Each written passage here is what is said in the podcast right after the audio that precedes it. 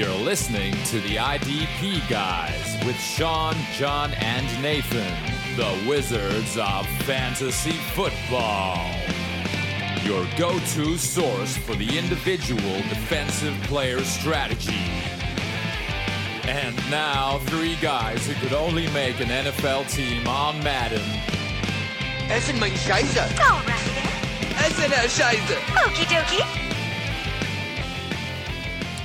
All right, welcome back to the IDP guys. This is episode 61. I'm here joined, I'm Nathan, uh, joined with my co hosts, Johnny Hey, and Sean. What's going on, guys? All right, so we are trying out something new this week for our uh, Patreon members and a few select few. Uh, we have a uh, live stream going on. Um, so we've hit some technical bumps and stuff in here. So the sound quality might be a little different. Um, Sean right now had to remove his headset because his phone's dying. Um, and so he could plug in and so we could still have video. So we're sacrificing sound quality for video this week, but um, that should be We'll have it back resolved in the future. week. Yep. That'll be resolved in the future. Charge. Yeah. Um, Right, and Nate's comical nature uh, caused the interview to go off the rails a couple times, but Yeah. besides that, we're good.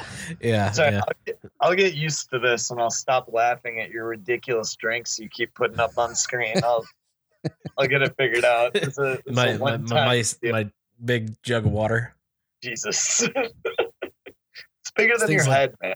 the size of my face. But yeah, um, so with that, let's launch into the question. Uh, who is your most reliable fantasy asset in your opinion? Uh, I'm gonna go with uh, obvious one would be Darius Leonard. He has not had a bad week this year, although he was injured one week, so I guess that knocks the reliability slightly. Uh, Kendall Fuller, though, it's tough to get weekly cornerback points, and him and like James Bradberry, especially lately, uh, have both been like solid every single week, and getting consistent corner points is really really tough to do. And if you can get it, it can be the difference between you know a win and a loss. So. I've been happy with those guys. What about what do you guys think?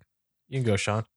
I think on the offensive side, it has to be Gurley, where it's like Yeah, you don't ever see the top running back repeat, and he's repeating, and he's doing it every single week. You know, it's not just a couple of huge weeks that he blew up and like skewed his numbers or anything. He's been good every single week, and you can count on him. So yeah, for sure. seems like the easy answer, but it's the right one. Yeah. Yep.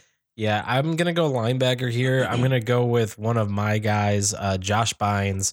Uh, this year he has been pretty good, uh, week in and week out. Uh, he's been averaging uh, just over five solo tackles a game. Um, the, he had a couple where he was a little shy, but uh, he's also made up for that with a few sacks littered in there. Um, so I, I like him. Um, I'm really happy that I caught on to him uh, before the season, and he's he's one of my more reliable fantasy assets in a year full of injuries on my teams. on all teams every year. Injuries just like everybody goes into the year thinking they have the killer team and everything's great, and then Right. injuries hit every single team. And generally, the team that wins the championship is the one that survived the onslaught of injuries. So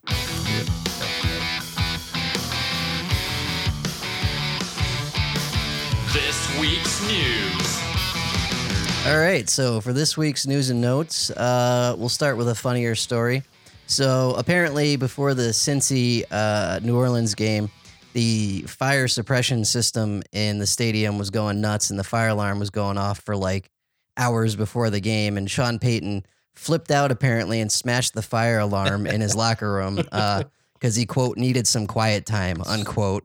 so he did a couple thousand dollars worth of damage to Paul Brown Stadium and uh, has apologized to the ownership of the uh, Bengals and said he will pay for it. Um, Hmm.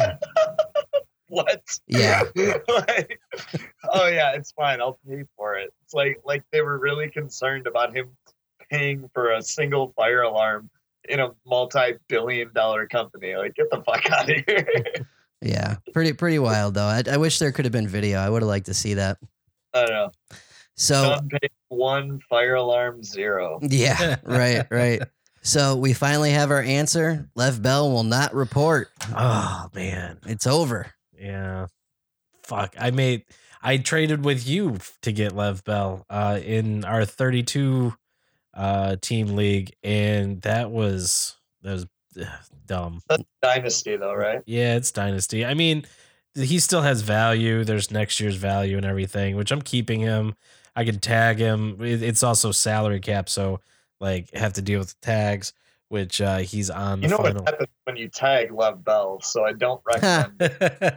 no, he doesn't like it, but uh, I'll do it anyways, and he'll sign the damn tender this time. There you go.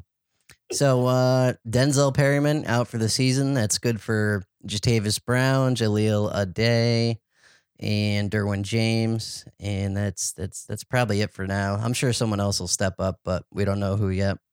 Uh any of you guys have any Denzel Perryman shares? Can't say I do. nah. Yep, me either. Uh here's a bigger one though. Cooper Kupp out for the season. Uh that sucks. Yeah, I, I've got him a couple places. Looks like Sean has him. Uh, it's not even that I have him. I was just a huge fan of him coming out. Like I absolutely loved that dude. He was just such a savvy route runner with good hands. Like, man, that's like for me, that's exactly what I look for in a wide receiver. When I'm scouting wide receivers, it's how good are your routes, how subtle are your routes, and how good of hands do you have? And it's guys like him that you just fall in love with because you watch him and you know that he's not going to go as high as he should in the draft and it, you just like see that skill set you're like man this guy's going to create separation he's going to get the ball thrown to him because he's open and he's going to catch the ball and that's going to be the end of that so Yeah. Who do you think benefits from this? Is it uh, Woods or Cooks more, or the the third guy that's on waivers that everyone's grabbing? josh reynolds is who everyone's grabbing i think that I have a lot of shares of josh i have or have had a lot of shares of josh reynolds in dynasty um, for me though I think Cooper Kupp was good enough to break into that offense that had just a ton of mouths to feed. I don't know that Josh Reynolds is. So I think that more likely than not, it ends up being just an uptick in production for the other guys. Uh, and it may end up making somebody relevant that wasn't previously. So uh, someone like Gerald Everett or Mm. something like that. Yep. Right. That's actually I was going to ask you about that in offensive waivers, so we'll get to that. Yeah. There Uh, you are. There it is. So uh, Nick Perry, uh, Packers uh, linebacker knee injury. This could help out Oren Burks, or it could help out Antonio Morrison, but I wouldn't count on either. So I just hold your horses for right now. I think I just dropped Oren Burks Yeah. like this week, I- like Mhm. three days ago. yeah, we'll see if it's relevant, but I don't know. I'm not buying it yet. Um, Miami is been re-shredded with wide receiver injuries. Jakeem Grant, ace, uh, Achilles injury, out for several weeks at least, and DeVante Parker shoulder injury was seen in a sling. So, damn it, Amendola back up. You think? Yeah, I mean, I guess so. They have to throw to somebody. Yep. Uh, for Kenny Stills, I guess. Yeah, right. Kenny Stills has been when I was preaching preseason. it wasn't working out at all this year. I'll take the L on that one, but maybe, maybe this redeems it for him. So Yep, we'll see what happens. Uh, Ronald Darby out for the season for the Eagles. That's unfortunate. He's been a great IDP linebacker. Uh, I would think Jalen Mills benefits from that, but we'll see. Um, so there was the Dez Bryant saga. He was Mm. he was signed. He was good to go. He went to a practice, and and now he's he's gone again. He's he's he's, uh, he's I feel out. so bad for him, man. Like, I know everyone wants to hate Dez because he's a diva and all that stuff, but man, like, he's at the position where like this might be career ending. This might be the end of it for him. Like, he might have just seen his NFL dream and comeback dream and all that stuff just die, and it just sucks. Like, it's like, yeah, man, if he were to come out and not play well and act like a dick, it, it'd be one thing, but man, he was he was trying and it just didn't work out and it sucks. I, I've always liked Dez, even though he did cause a lot of problems for the Cowboys. I think that's that was more him wanting to win and not so much him being a dick. Like he just Yeah. he's just a competitor. He's a I think a lot of it has to do with the way the media frames it too. Where Yeah, like right. Odell's a diva and stuff, and it's like, man, you look at Odell and you can see very clearly that he cares more than anybody else on that field. He Mhm. wants to win, and if he's pissed off and he's kicking the fucking kicking net or whatever, or throwing punches at the kicking net, it's because he's pissed off because they're not playing well and he wants to win. So right, absolutely, and that gets misconstrued a lot. Um, So I'm curious now, since uh Dez had didn't he have a contract basically in hand in uh Cleveland and just he never never took took it, never went that way. I'm curious if he saw whatever ended up happening, you know, with uh them firing Hue and uh uh what the fuck was his name? The other the offensive coordinator there. Todd Haley. Todd Haley, yeah. Yeah. Um, if he was seeing that beforehand, that's why he didn't didn't go there. Uh, I that's didn't hear you. speculation. hand Yeah, there, but Ra- Ravens had contract in hand. Browns, I think, just didn't want him. Oh, was that it? Yeah. Okay, gotcha. I think the whole thing was a media stunt with uh with Hard Knocks. I think that's oh, been, right. Yeah, that makes sense. Yeah. whereas like it's good for the Browns, gives them more exposure. It's good for Hard Knocks because it gives people a reason to watch, and it's good for Dez Bryant because he gets to put himself on screen and show everybody what he's made of. Yep, truth. And this would have been an ideal situation for Dez too, because Michael Thomas is there getting the majority of the coverage. He would have been just free to do his thing. It really, really sucks with a great quarterback too. So Eh, Well, at least he's getting a paycheck now. I, I don't know. Yeah. I guess. Um, Yeah. So than not getting a paycheck. right. So Brandon Marshall uh, is what they ended up with. Um, Mhm. Does does he have any value? I I'm not I don't- I don't think so, but I guess like I don't know. Stranger things have happened. Tyler Boyd's a thing this year, so Yeah, true. And Tre'Quan's kind of been quiet the last couple weeks. Did do we? Yeah, he's been quiet, and it looks like they're doing something to fill his spot. So, uh, yeah, Tre'Quan, not the answer there. Terrific. All right. So Rashad Stop. Penny. what? I have a cat on my shoulder. Oh, Jesus Christ. All right. So Rashad Penny to get, quote, split time after his good showing last week. Are we finally ready to grab Rashad Penny? Yep, we're buying.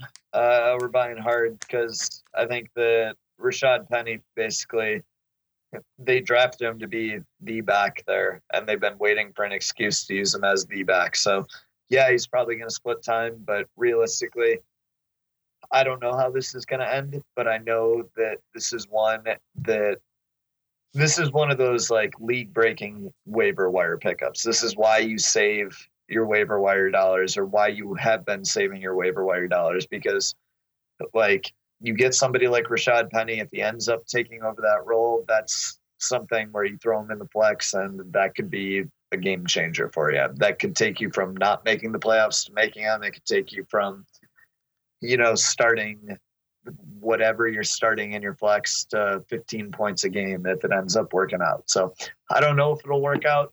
Uh, I was a believer in his talent and then he had all his weight issues and all that stuff.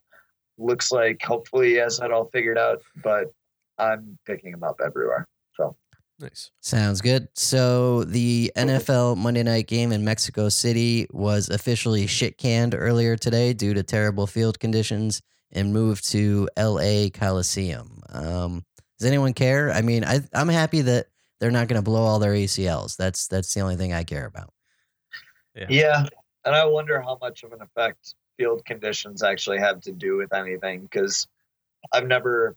I mean, and like I might just be ignorant on this topic. That's entirely possible, but I've never seen injuries that happen that they blame on field condition after the fact. You know, I've seen people be like, "Yeah, these fields are terrible. We don't want to play here and risk injury," but I've never actually seen like field condition injuries. So I don't know. I don't think that it would have made much of a difference, but I I'm not playing on those fields, so who knows? And honestly, yeah, I don't care.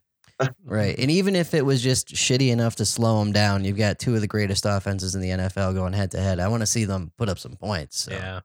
That's the big one, and I think that's probably the more realistic reason that the NFL changed it, where it's like, yeah, we have this like primetime game that everyone's going to get excited about, and if we have it on a shitty field, it's probably going to lower the quality of the game, and people are going to get a lesser product. We're trying to market this, so let's market it as this great game in LA. Yep. Yep. Sounds good. Last one is uh, James Conner still in concussion protocol. It's still early in the week though, so we'll see what happens. Um, hopefully he clears. If he doesn't, uh, do we grab the dude behind him, whoever that is, for this week? Uh, depends on how you look at it. If you're, if you really, if you have somebody on buy and you really need a spot, a spot start, maybe. Um, I don't even know who's behind James Conner, to be honest. Who, uh, who is that? I have no fucking idea. Okay. yeah, I guess like my guess would be that it's Jaylen Samuels. Um, Mm. and if that's the case, I'm not really interested. Uh, you know, if they still have DeAngelo Williams or something like that, I might be interested. But Jaylen Samuels might get some passes, stuff like that. But I don't see it being anything that's going to be worth spending any waiver wire money or anything like that on. Um, however, dynasty wise, though, if it is Jaylen Samuels or somebody similar, uh, Samuels is a young player. He can play tight end, can play fullback, can play running back, and that might be something that's worth picking up dynasty wise. You know, just where maybe he gets a couple of reps here and looks good, and they're like, yeah, okay, we can see a way to fit you into the offense. You know, whatever. Sounds good. That's uh, that's all I had.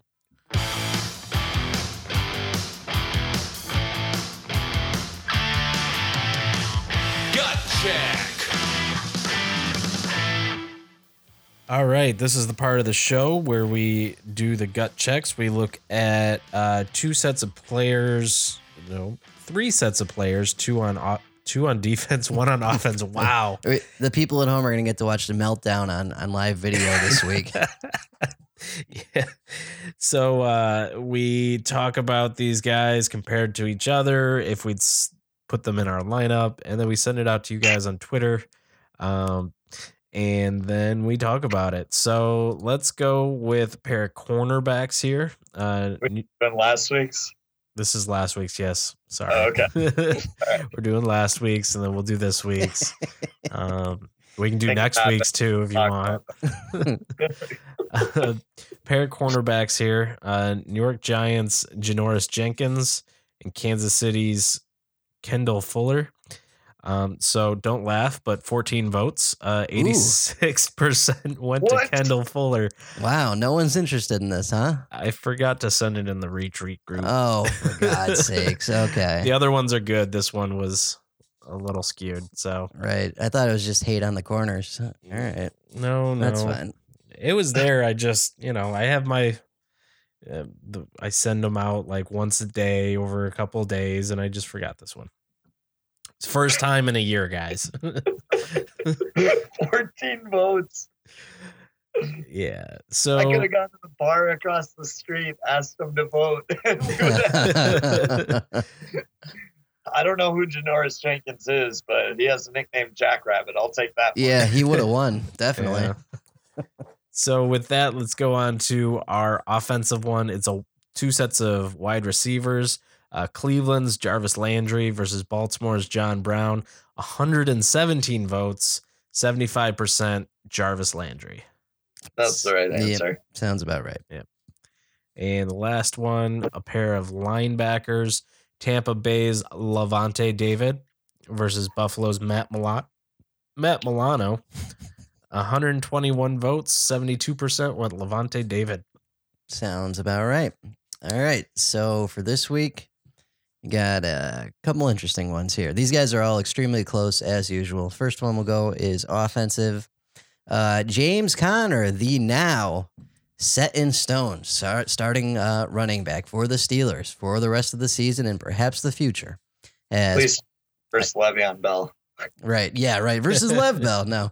Uh, has played nine games this year, 771 rush yards, 10 rushing touchdowns, 39 receptions for 387 yards, one receiving touchdown, three fumbles, and one loss. And the guy that is absolutely right next to him, but has played one less game, so take that how you will, is Melvin Gordon. Uh, with eight games played, 672 yards, so about 100 less uh, rushing yards, uh, seven rushing touchdowns, 36 receptions for 361 receiving yards, four receiving touchdowns, one fumble, known, none lost. Um, these guys are both great. They've both been great producers all year. Um, I would I would take God Almighty. I'd probably take Conner in Dynasty and Gordon in in uh, redraft. What do you think, though? Yeah, I I'm like taking. that. I uh, Gordon has quietly put together two really good, a couple really good fantasy seasons, and Yeah. I am not a huge believer in his talent. Where it's like, yeah, I know he's a really good running back, but I don't think he's as good as what he was billed to be when he was coming out. Um, that said, though, like he's getting the volume that he needs, and he's going to continue to get the volume because everybody they bring in just isn't good enough to take away touches from them. Uh, Austin Ekeler, great receiving back. Melvin Gordon still catching the football. So I think that uh, you got to go Melvin Gordon here. I love James Conner. I liked him coming out in the draft process. I think that this was a huge victory for him, and I like very happy for him, and I absolutely am thrilled to see him succeeding. But I think Melvin Gordon's the answer fantasy wise. Yeah, yeah, I definitely like Melvin Gordon. Um, I have him on one of my teams, and uh, I, James Conner is kind of eh, he was always kind of an afterthought. I ne- I never got him, so it wasn't like I, I had, had anything invested really watch him. But it's always been the the watching game for Lev Bell. You know when he's going to come back. So I, I didn't give too much thought to James Conner. Now that he's solidified, I do like him, and obviously based off his stats, he's doing really well. Um, I like your take on James Conner and Dynasty because I feel like next year the Steelers are going to wrap their offense more around him rather than kind of a late minute like, hey, we need someone to fill in for Lev Bell and we're gonna hope that this works. Um, so I do like that Dynasty stash, but Melvin Gordon, I mean, he's a beast. What Mhm. can I say? Yep. I'll be very interested to see how that one turns out on the vote. Um, alrighty. So next one is a pair of safeties that are also right next to each other. First one is John Johnson, safety out of the Rams, has played and started all 10 games for them. 39 solo tackles, 24 assists, no sacks, eight pass defense, three picks, uh, one forced fumble, and one tackle for loss against Damontae Kazee, who's only played nine games, but that's just because he came in for Keanu Neal and that first one way towards the end. So he, he pretty much has 10 games under his belt. Mm-hmm. Um, he has 36 solo tackles, 10 assists, no sacks, seven pass defense, five picks, one forced fumble, and also one tackle for loss. Uh, and I like uh, as awesome as John Johnson is and has been for two years now. I even though Kazee's going away after this year, I want Kazee the rest of this year. Um, there, I just feel like he has more opportunity to make plays. Sure, Deion Jones is coming back, and that's gonna eat into that a little bit. But right now, the linebackers in front of him are absolute crap, and he gets plenty of opportunities to make plays. And that Rams offense is so goddamn good. They own time of possession in damn near every game they play against anyone. So their defense, when they're on the field, it's like fighting for scraps amongst a bunch of really talented guys. I mean, think about who's on that defense. Like it, it's ridiculous. And the Falcons just don't have that. They have this beat up piece of crap defense that Kazee can kind of take his production from. So I want Kazee uh, for the rest of this year. John Johnson, if it's dynasty, though. What do you guys think? Yeah, so you make a good point with the playing time and time of possession with the Rams, but I like John Johnson. I like the consistency he's given us for a couple of years now, uh, for two years now. And I am a little scared by Deion Jones. I know you aren't, but I am. And so I'm taking Don- John Johnson. Mm. I I like uh your thinking, John, and um for sure th- this year and if uh Deion Jones doesn't come in and eat too much of Kazee's uh, production, he'd be a very good asset. But going dynasty would be John Johnson. Yeah, Johnson's got the brighter future for sure. Yeah. Which is too bad because Kazee's a really talented guy. He's just gonna go back away after Keanu Neal comes back.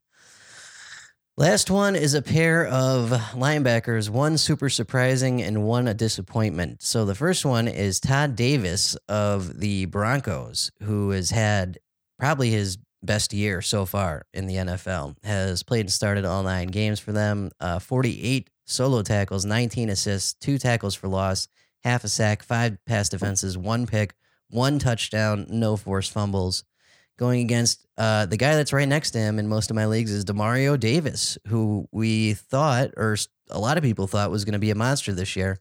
His playing time has plummeted. He's only at like 80% of snaps the last month now, uh, and usually less than that in most of these games. Uh, he's also played and started all nine games for the Saints. 46 solo tackles, 21 assists, six tackles for loss, two sacks, one pass defense, no picks, one forced fumble, and this one's easy for me. It's Todd Davis. Even though Demario Davis has the name and the production that was from last year with the Jets, uh, he, he he's not producing nearly as much as he did last year. Davis is on the field far more often with a much much worse offense in Denver, um, and he's having a career year. So I want Todd Davis for the future, though. I don't know. Um, flip a coin. Uh, but I, for now, I want Todd Davis though. What do you guys think? Yeah, ignore the name. It's Todd Davis. Agreed. Interested in helping the show? Make a donation to our Patreon. Click the link on idpguys.org. A $1 or more donation will get you access to our patron only Discord channel, where we will be giving those members exclusive access to mocks, leagues, and other content. $5 or more will get you a special thanks on the show. Special thanks to Scott Temple, Trent Leonard, Mason Rose, David Matula, and my Balzac Ertz, our first donor. Hey, it's Johnny the Greek from the IDP guys. Want a chance to interact with us and others in the IDP community? Join our Discord channel, a private chat room, and an app on your phone or computer. Message us on Twitter at IDP guys, email nathan at idpguys.org, or go to our site and look for the plugin on our sidebar to join. It's a great place to talk all things IDP.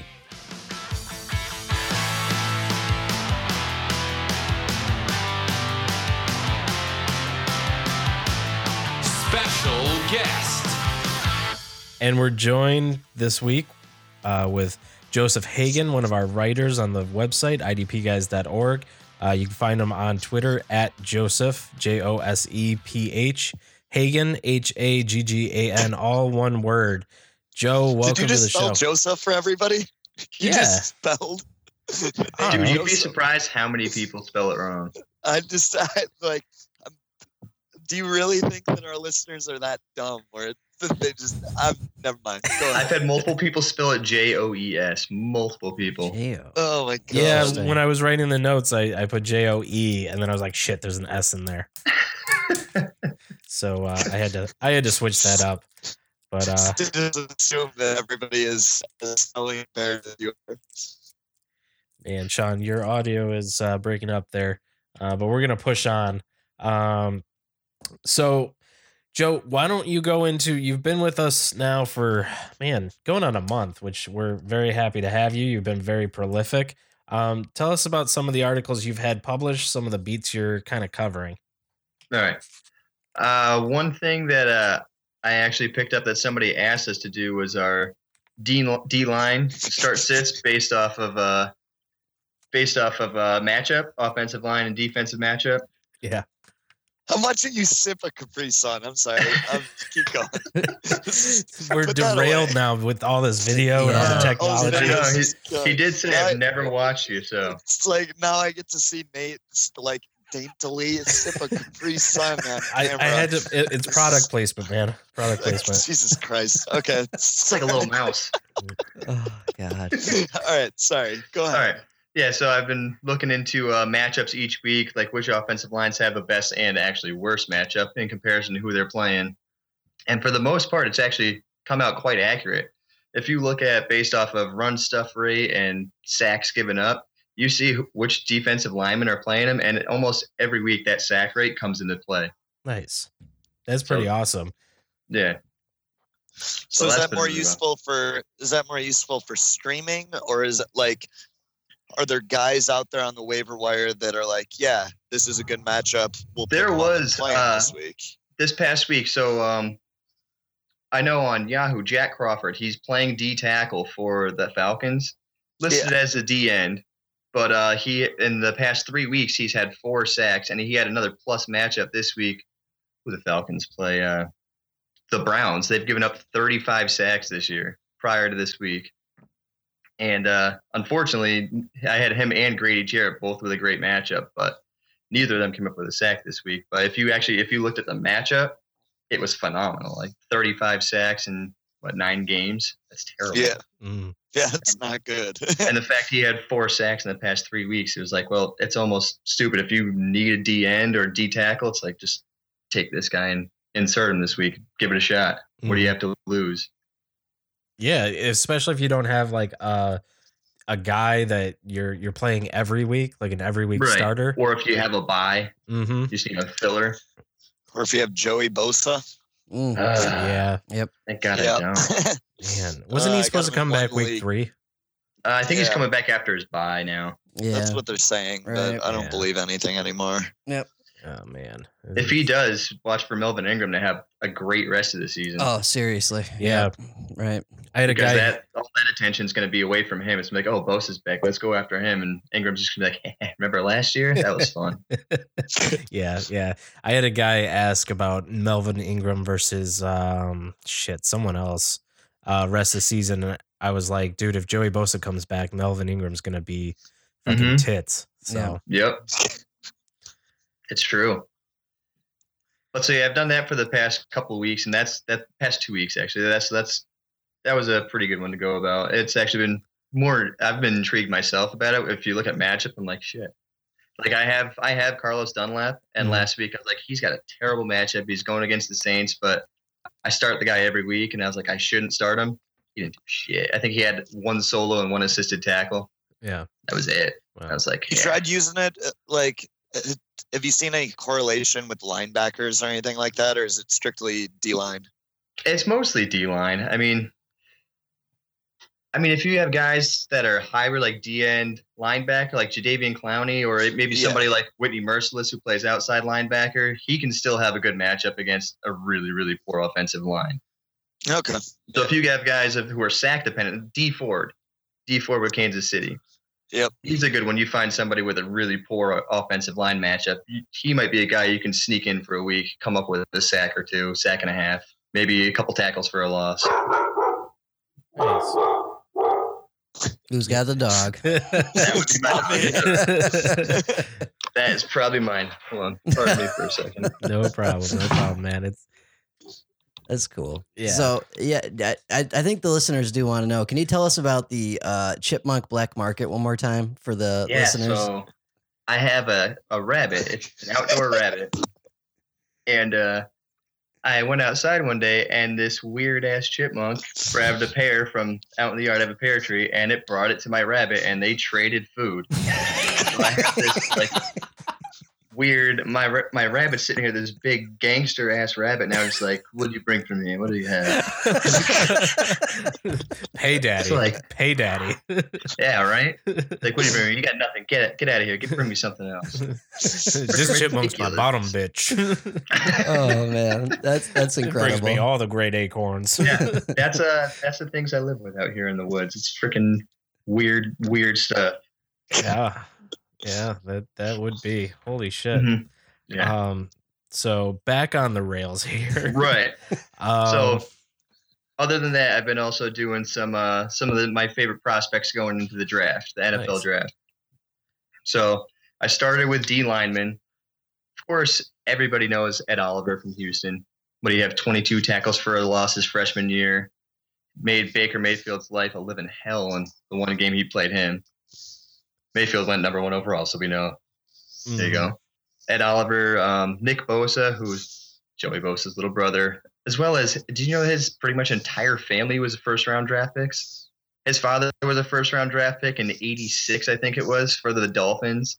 Then his his father's brother in law or something was the following year first round draft pick for the Dolphins. Wow.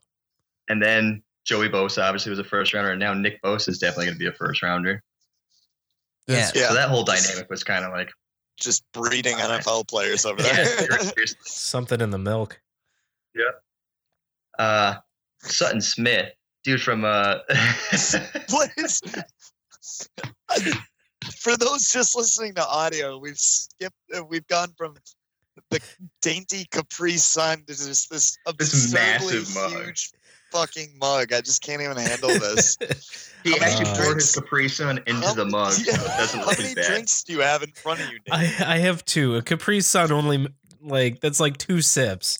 So I had to get some water. It's just water in the biggest thing possible because I It's like need it to last pitcher the show. drinking of. Yeah, it's from the Apple Harvest That's sure okay Where's there an All right. apple harvest? Actually, it's from the Durham Fair, but um, Uh-huh. it says the National Apple Harvest for Festival. So Gotcha. this this adds a whole new layer to this show of like making Sean tr- laugh. And, It makes Yeah. it look like you're holding like a giant coffee. Like, oh yes, I am hosting the show. Mm. Oh, Jesus But- Christ. yeah, Cheers. cheers. draft prospects So Nick back to the Bosa, he's line. Nick Bosa is great. Probably going top two, if not number one. nice. Um, my favorite guy, my favorite line prospect, just because he's kind of a smaller school guy, uh, Sutton Smith, Northern Illinois. hmm Not really a big guy. He's six one. You look at him, he doesn't look like a big dude, but look at his lower body. His legs are freaking massive, and he gets low and just turns the corner and gets into guys. And I think he had, I think it was 22 sacks last year, something like that. Jesus. But uh, he's a former running back. He was in high school. He was a running back. Was looked at by colleges. He was actually being recruited by Alabama while he was in high school, but had some sort of hand injury issue. Then ended up going to a small school, in Northern Illinois, and it's just been absolutely amazing. Watch some clips of him. The dude's motor's unreal. And uh, yeah, Sutton Smith. Sean can't handle it. No, nice, nice. Have you looked at any offensive guys coming up? Because like I, I usually don't pay attention to anyone but the big names. But playing like eight Yahoo leagues of college this year, there's so many guys I'm looking forward to this year coming out. Right. Yeah, Uh, I this haven't. finally this finally opened up your eyes to this whole scouting thing where like you're actually invested in these players now. So you're gonna like it's gonna you're gonna be in the same boat as I am where you basically know everybody going into it. yeah, there there are a lot of really productive guys coming out. That's for sure. I haven't searched the uh, offensive side quite yet. I've just started. I started with D line, then I went to corners or defensive backs, then I went to linebackers. I haven't gotten into any of the offense yet.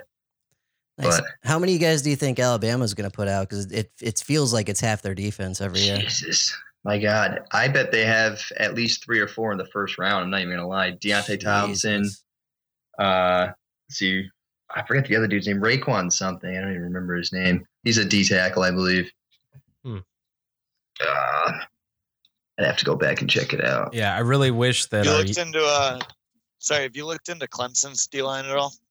Clemson's D line is stacked all the way That's, uh, across. I mean, Clelin Ferrell, I think, is my favorite. Yeah, a ton of people have been raving about that. ton of people saying it's overrated. So I was just wondering what your thoughts were on that. Because I definitely always- don't think it's overrated. okay, I all right, mean, interesting. they've been into the national championship game what the past two years, possibly again this year. Christian Wilkins was going to go into the draft last year, decided to stay. He's Which I think was a good decision. He's earned himself some money this year. agreed. And uh, Clelin Ferrell, he's I love Clelin Ferrell on the outside. He's a great pass rusher, and he can also step step back and pay, play a little linebacker if you need him to. But on the edge, he he's his wingspan is amazingly huge, and he definitely used that to his advantage. And right in the center, you have Dexter Lawrence, big man, 6'4", 340. I mean, dude's a tank. He's just it's like almost throwing Vince Wilfork right in the middle. It's like he doesn't put up any eye popping numbers, but for the line, he plays a huge part. Yeah, and like that's the thing about interior defensive linemen is like you have your pass rushers and stuff, but you can be very successful and like a really good player without putting up the production. Because Right. realistically, there's a lot of guys where they just get paid to sit there and eat up space and make sure that nobody pushes you back. You Right. fucking you sit there, you get off the line, you stand up, you stand up the lineman, and you fucking hold them there, and you Yep. don't let anybody through. Just soak up blockers. Yep. Nice. So But yeah, I, I don't think that defensive line's overrated by any means. Yeah, if, if All right. anything, the ACC has just been down a little bit this year. Like Florida State Yeah. sucks, um, Virginia Tech sucks. Like they, they haven't had much competition. Boston College, I think, was like their closest. Boston game, College right? isn't bad. I like their safety tandem. Who do they have at safety? Uh, let's see. I gotta remember his name now. I, I wrote about him. Lukas. Can't forget. Hold on. Yeah, but I mean, Clemson's beating everyone they're supposed to. So, uh, you know, you can't. It- yeah, can't that's very call 'em true. Overrated for that. Yeah. Clemson Well- shouldn't really lose to anybody in the ACC. Yeah, right. No, the ACC is just not nearly as good as some of the other divisions. You know, it's just No. that's how it's always going to be. And Clemson being in the ACC is just a ticket to the divisional or the conference championship every single year. So They should they should go undefeated in the ACC every year. yeah, you would hope so. Uh, let's see, Boston College. Uh, what the hell is it? Oh, Lukas Denis. Yeah, he's their free safety. Lukas Denis, Lukas Denis. Yeah, two first names. Interesting. yeah. Look him up. He he plays really well. He's a quick, smaller kind of defensive back. He's a he plays free safety. Kind of reminds me a little bit of Earl Thomas because he does blitz pretty well as well. You watch him. He he masks it well because he can come play coverage at the line. Plays a little bit of nickel. His secondary position is corner. So So basically, he can center field back there as a single high safety, and then he can also Exactly. get up into the box and make plays. Yeah, that's Exactly. huge. Yeah. So, and then he's got his Kam Chancellor, if you want to keep going with the whole Seattle Seahawks. I don't remember who's next to him, but the two tandem in the for safety for Boston College is really nice to see. Other than that, in the ACC, it's nothing. Yeah. Absolutely nothing. What about? Have you looked at LSU's defense at all? I mean, I, Uh, was it Greedy Williams? Is that his name? Or Andraez? Yeah, Yeah, Greedy. Wil- I call him Greedy Williams. Andraez Greedy Williams. Yeah, he's probably the best corner in the draft, I think. If you look at him, he, that nobody wants to throw at him. Uh, let's see, 20 games. He's got 14 pass deflections and eight interceptions. damn. It's like eight That's- interceptions in 20 games is huge. Yeah. yeah, it's crazy good and that production. was it's probably gone since then. That was back when I wrote, but I mean, he, he just doesn't get thrown at. He, and you obviously why he's what is he 6'2", 6'2", 182, and he runs a quick 40. LSU is pretty good with their defensive backs too. Historically, like they do a good job coaching them up. Yeah. Yeah. Um, and then there's Devin White, who might be the best linebacker in the draft. You look at him all the way from run blocking or uh, run stuffing and coverage. He grades out, I think, if you look at Pro Football Focus, over 80 in both coverage and run stuffing. It's really impressive. Nice. That's pretty cool. Let's uh yeah. let's uh shift gears to the 49ers real quick. So ah, damn it. I know, I know. I know you don't want to talk about this, but you gotta you, No, I do though. you you watch every game, so you know what's going on with them. What the hell happened against the Giants? Not just in the game. Um, I mean, those were two subpar teams that played a close game. Right. Whatever happened, happened. But there's no Reuben Foster. There's no Jaquiski Tartt. Fred Warner's going against a team that ran Saquon Barkley as often as they could that entire game. That was like the perfect, ideal situation for him. And he had what, like four combined tackles? Yeah. So uh, he had four four solo tackles and I think two pass deflections. Right, right. So what's what's going on there? Is I mean, he had a really strong start to the season. Should people be getting worried because he's kind of tapered off here lately? Eh, I don't think they really need to be worried. I think he's almost worn out with Reuben Foster out. With Reuben Foster there, Fred Warner doesn't have to worry about doing too much. He still plays the mic, but he doesn't really have to worry about play calling. Reuben Foster controls that defense. With Reuben Foster out, Fred Warner's now your top linebacker. He takes on more responsibility. He's losing losing focus of what he does best, and that's make tackles. Doesn't really do too much else. I mean, I think as of last week he had 73 tackles, and I think he had one pass deflection and like two tackles for a loss or something like that. It was something low. It, all he does is just tackle, tackle, tackle. Right. So with him losing focus on that, I think him trying to be in charge of the defense a little more has made him kind of drift back. Once Reuben Foster comes back and he can get back to doing what he's doing, I think he'll be fine. Gotcha. So it's kind of counterintuitive. Like I, I would have thought of it as like there's more opportunity for him without Foster, but but it's it's not that way. But well, being a rookie and having to be the pretty much the best player on the defense and having to run that defense, I mean Buckner can't do it from the line. Right. So. Yeah. when yeah. you're in the middle of that as a rookie, it's kind of kind of a little much. Gotcha. Did you watch the game last night? I watched most of it. I went to sleep at one point. I was just like, all right. I'm fair done. enough. It's like Uh, we're on third string quarterback and everybody on defense is injured and everybody on offense is injured. It's like, oh. Yeah. True. Did, At this uh, point, I'm kind of just seeing if we win or lose and where we're ending in the draft and what we can get. Yeah. yeah. did Richie James do anything? Do you know? Nothing. Nothing at all. And I was I expecting him to because he came in last week and he had what two catches for 60 yards, like big plays. And Yeah. Trent Taylor, who I like as well, but last week he was healthy but didn't play. He was I just a scratch. And I think I- they wanted to get Richie James more involved, but I just want Richie James to be a thing so badly. I think he should be. I think he I know. should be. I think he's good, and I just want him to get his chance. So Yeah. I'm just anxiously awaiting. So yeah. No, I- I, think Oh, I sorry. think he Just just had a quick question about the uh, secondary. So yeah. uh Jaquiski, I mean, he's always productive when he's in there, but he but he gets inju- Right. injured often. Um Yeah. Antoine Exum had a couple really nice games filling in for him earlier this season.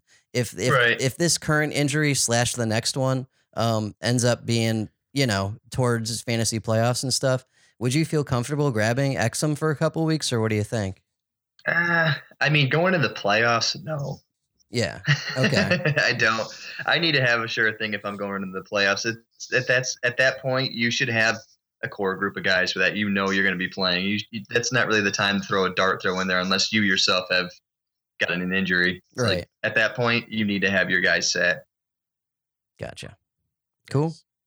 So looking at what you've got coming up, uh, you uh, pitched to me a safety article. Um, why don't you tell us a little bit about that? What research you're doing? What's coming down the pike? Well, I'm kind of just looking into it's like safety now play can play any position. They can cover, they can tackle, they can do it all really. I mean, you have guys like Kyzir White, let played safety in college his entire career, came into the NFL. Now he's an outside linebacker, but now he's almost evolved the outside linebacker position to where he's a good pass rusher. But if you need him to, you can disguise his rush and drop him into coverage. Mm. So outside linebackers no longer being just pass rushing linebackers. It's like now you can start to mask your defense a little bit. Same deal with um, if you look at Arizona's defense, they run three safeties. Mm. You have Tre Boston, Budda Baker, and Antoine Bethea. Antoine Bethea is more of your in the box kind of guy, pretty much playing linebacker, Deone Bucannon style almost. Tre Boston's kind of your your center fielder, looking over everything, and Budda Baker plays strong safety, but they're they're basically playing three safeties. And also with, excuse me, Pittsburgh, when they brought in Terrell Edmunds, they were talking about playing. Uh, I don't even remember what they called it. It was some crazy lineup they had, and it was I think it was eight defensive backs. Oh wow. Jesus. It was seven or it was it was a it was a obscene amount of defensive backs they were thinking about playing, and it was the first time they ever came out with it. I don't. It was ridiculous. But you How'd have. that go for him? oh, I don't think they've done it. I think they thought about it, and it was just a thing. They're like, mm, bad idea. yeah, bad That's a bad idea. We won't do that. But I mean, you have guys who've played safety their entire career of college, come into the NFL. Telvin Smith, he was a safety in college, came into the NFL. He's a phenomenal middle linebacker right now. Jacksonville Barron. Jaguars, Mark Barron, Yep. uh, Deone Bucannon. Uh, and then you have guys who can play corner. Tyrann Mathieu, put him wherever. Right. Play him on the outside, play him in the nickel, play him at free safety. He can play strong safety if you need him to. He's amazing. It's just it's the safeties when you get drafted in the first round as a safety, you need to be able to tackle, you need to be able to make plays, and you need to be able to just move. You need to be able to cover. Derwin James, Yeah. he has Yeah. three and a half sacks, and he also has, I think, six pass deflections. Like he can blitz, he can cover, he can tackle. He does it all. Jamal Adams with the Jets. hmm Um, who else? Yeah, Who else we got uh we got really lucky with the safeties these past couple of years because we had Derwin James and Minkah Fitzpatrick Minkah this year, and we had uh, and we had Jamal Adams and uh, yeah. and Malik Hooker the year before. Mhm. Yep. Yeah, Malik Hooker's more of your kind of like one thing guy. He's more like just your free safety. Put him out there Yeah. and he'll make plays for you. The other guys, they're just so versatile. Yeah, he's just a super rangy center fielder. Yeah. But yeah, I'm just saying that like past two years we've seen some of the best safety prospects we've seen in the last like ten. Agreed. And if you look into what's coming up this year in the draft, I feel like there's it, outside of Deionte Thompson, really, there's more really good corners coming out of the draft as opposed to safeties. But a lot of guys that, if you needed to, could shift over too, like Julian Love for Notre Dame. The guy has, let's see, he has an obscene amount of tackles in his short period of time, but he also has, let's see, in 23 games, he had 142 tackles, 35 pass deflections, three interceptions, and three touchdowns. Jesus. So obviously he can tackle with 142 in 23 games. 35 pass deflections he can obviously cover. Put him anywhere in that defensive backfield and you're okay. You don't need to worry about him. He's a corner in college. He can play anywhere in that defensive backfield. Yeah. Yeah. It's things Yeah, like that. It's that- just the position's just gotten crazy.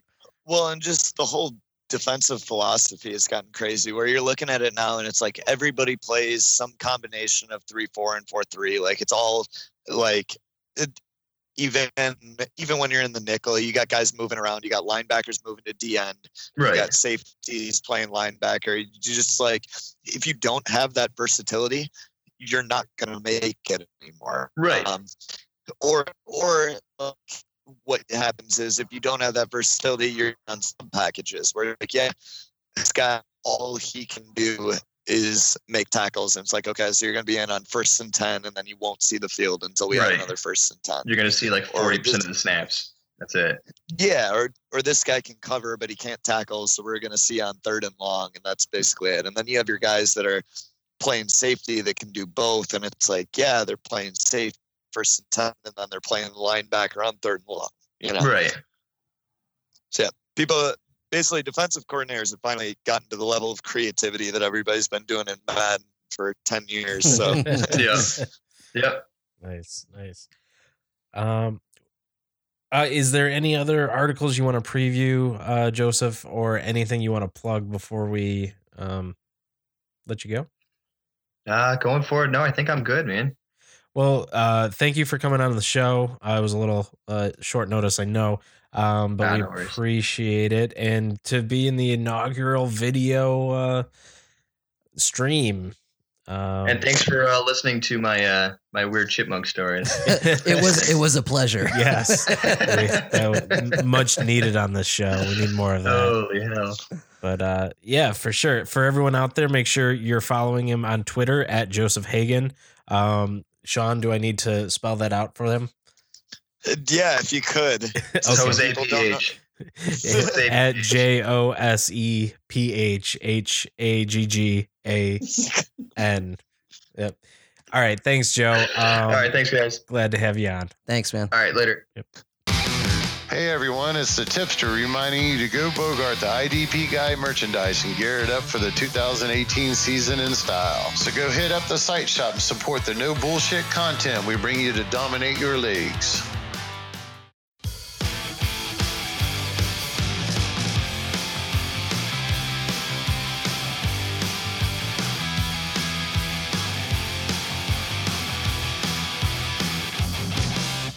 Alrighty, so for offensive waivers this week, we'll just go pretty quick because we talked about almost half these guys already. First one is Rashad Penny. That was a pickup.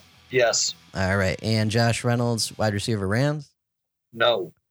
Brandon Marshall, wide receiver Saints. Uh, no. How about Lamar Jackson, especially if that Flacco injury is as bad as people think it might be? No. Okay. Unless it's Superflex or just no, period. Superflex, yes. Okay. Otherwise, no. Uh, Alfred Morris, Mm, no. Jonnu Smith, tight end Titans. No. I like Jonnu Smith, but no. Yeah, yeah, their passing game's dog shit. Um, Theo Riddick, running back Lions. Uh, PPR, yes. Otherwise, no. Okay. How about Gerald Everett with uh, Kupp on IR, tight end Rams? Probably not, but if you're really thin at tight end, go for it. Um, like basically at this point, you don't need two tight ends on your roster. You either have your guy or you don't. Um, like bye weeks are basically over coming up here. Um, so if you need somebody for a last second buy, go for it. If not, don't bother. Um, but yeah, he'll probably see an uptick. I don't know whether that's worth picking up. It all depends on your roster. Okie dokie. Uh, Derrick Henry had a good week for once. What do you think? Yeah, that's a pickup. Derrick think? Henry has the name value. He has the. It's basically he's in an offense where a good game could propel him to getting more touches. He's already getting touches. He'll get more, and that could lead to production. Even though I don't think he's a particularly good running back. Okie dokie. How about Donte Moncrief, wide receiver Jags? Yeah, why not? He had a really good week, actually. So Yeah, I know he did. Uh, all those Jags receivers are just like super up and down. Yeah. Just like there's, I would never want to start Moncrief. Where I think I had to start Moncrief this past week in one league actually, and it worked out okay. But uh, yeah, between Cole and Moncrief and Westbrook, it's just like, man, you don't know who's gonna have the week, True. and especially with Fournette back, where they're gonna focus more on the run than they did before. So I don't know. I wouldn't want to start him, but I mean, if he's out there and you're really weak on shit, go ahead. Okay. So now that uh, Montgomery's gone, Aaron Jones, especially with the big week, what do you think? Yeah, I mean, if Aaron Jones is on waivers, he's the no-brainer pickup. Uh, I don't think he'd be on waivers though. I didn't. He's not on waivers in any of my leagues. Gotcha. Uh, Josh Doctson, wide receiver Skins, I believe. Um, I'd say no. Uh, he looks like he's going to be. I've been a huge Josh Doctson supporter since he came out of college. I absolutely loved him in college, and then he's been nothing but a disappointment. So I don't know, man. I just I find it really hard to trust him, and if it took this long for him to get going, it's just kind of hard for me to foresee him suddenly breaking out and being like a monster for the tail end of the season. It's just, it seems like it's not a likely scenario. Gotcha. And that's what I had. It's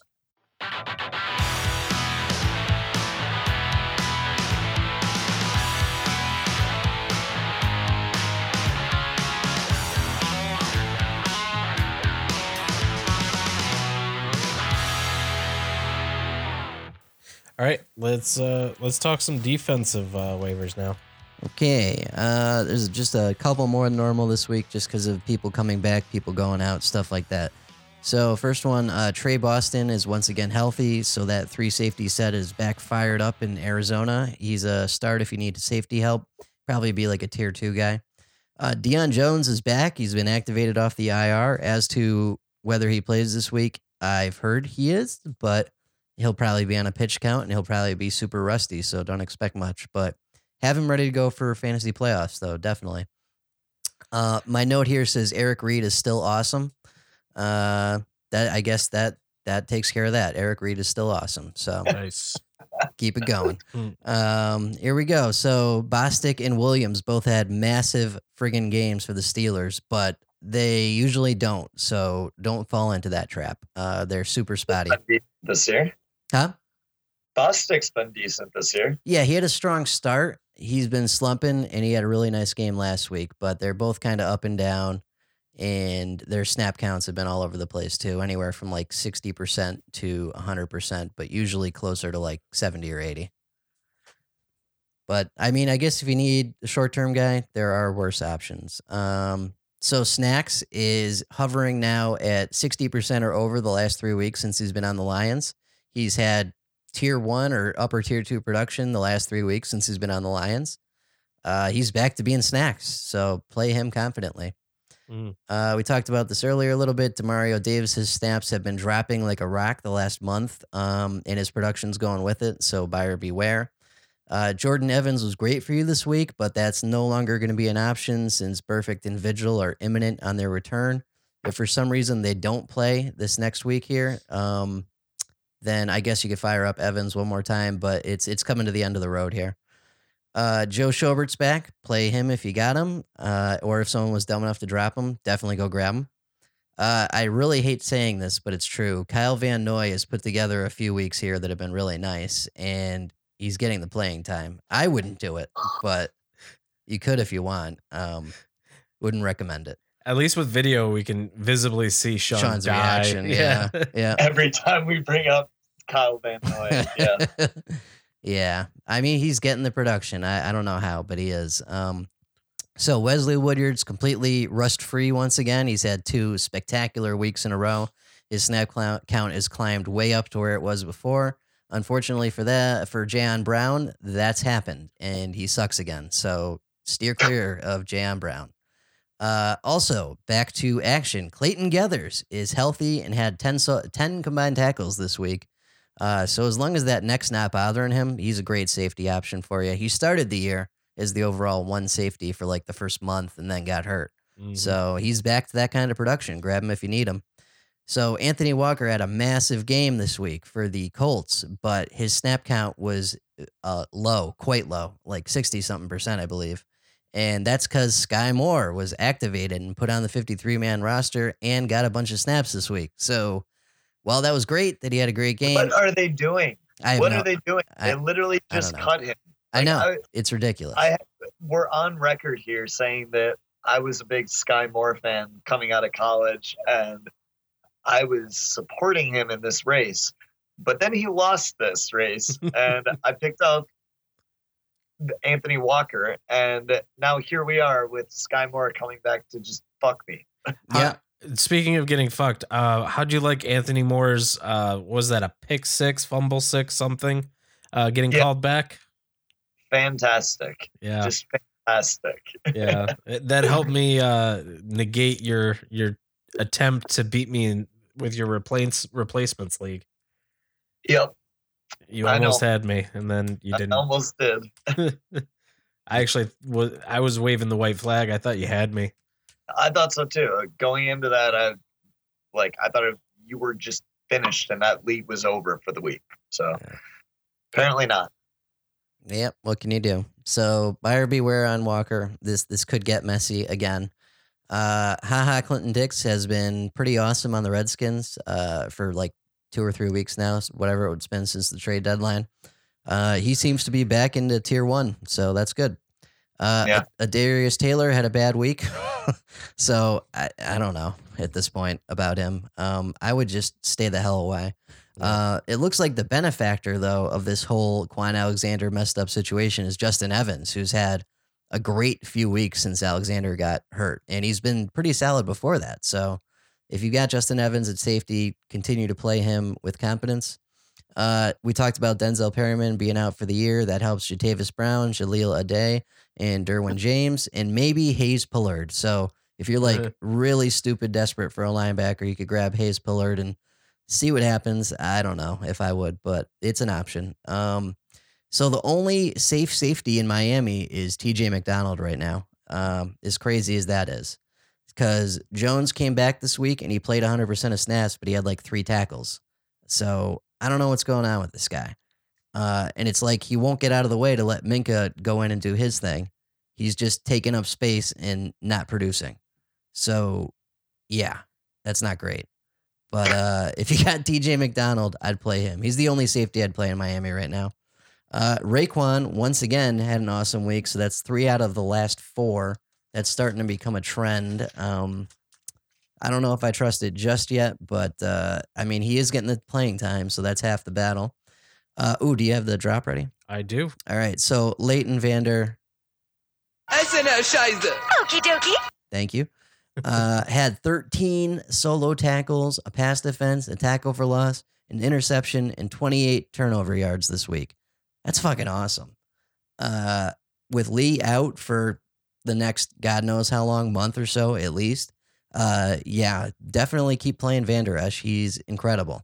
Uh, Nigel Bradham has also stepped up his game as of late and had 100% of snaps for like the third or fourth week in a row now. Uh, and his production's kind of come up with that too. So he's been really great too. And that's what I got right now. I didn't write anything really about the um, game last night. Uh, Fred Warner stunk it up in an ideal situation. But we Mm, talked about that in the interview as to why that happened. So that's about it.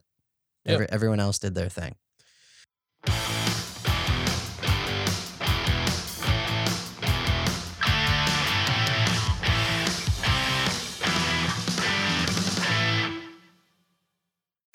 All right. So uh, let's do a quick recap of week 10, uh, where we each go around and give three guys uh, one who overproduced, someone who satisfied our rankings, and someone who underproduced.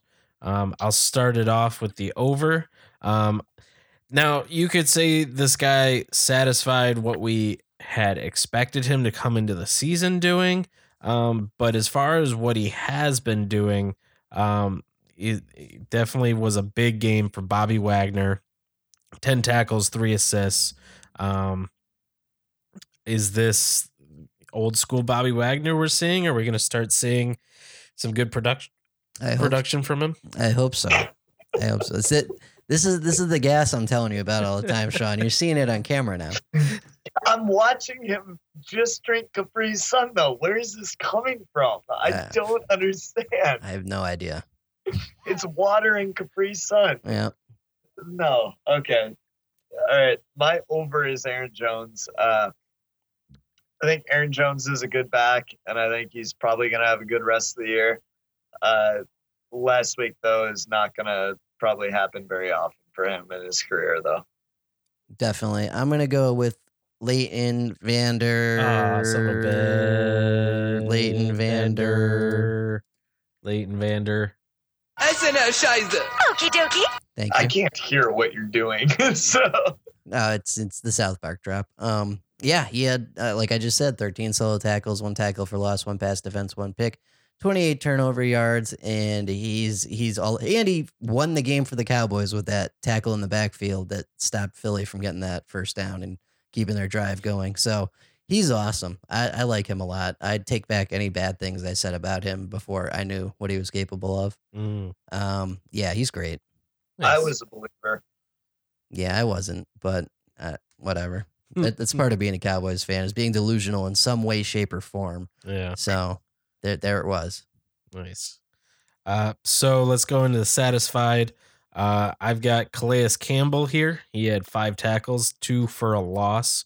Um, that's about where you want him. If he could produce like that every week, he'd be a very good defensive end. Yep.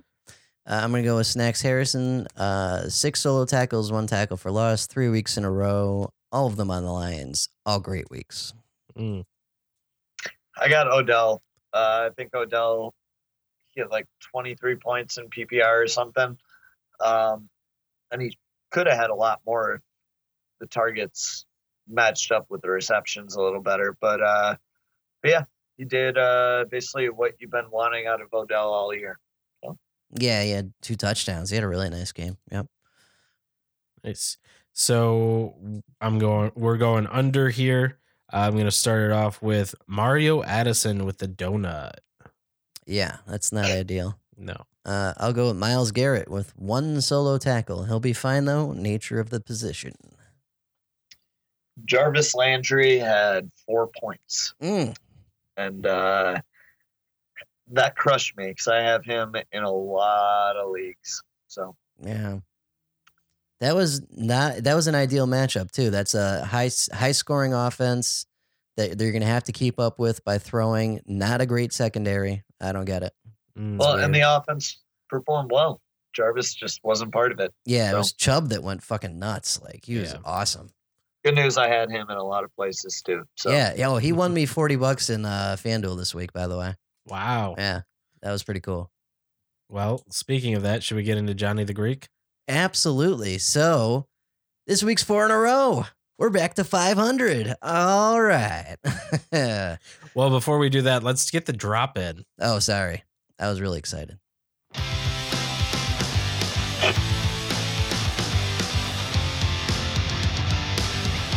Johnny the Greek.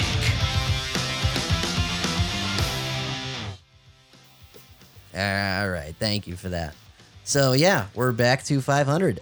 Four in a row. We had Saints minus 8.5 at Cincy. Turns out that uh, you didn't need to worry about that too much. Um, that worked out just fine. So, for this week, to hopefully get us into a winning category for the year, I'm going to go with Carolina minus four at Detroit.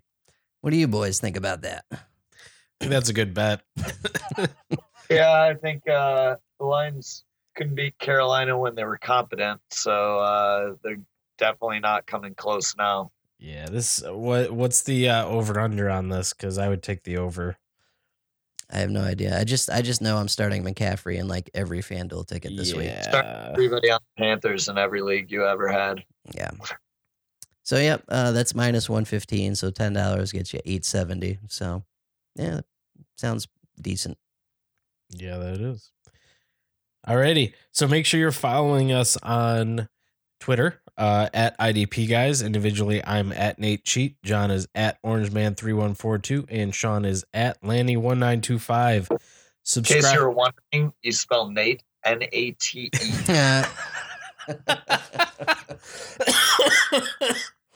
But no, you know, when we first started the show, I would spell it out.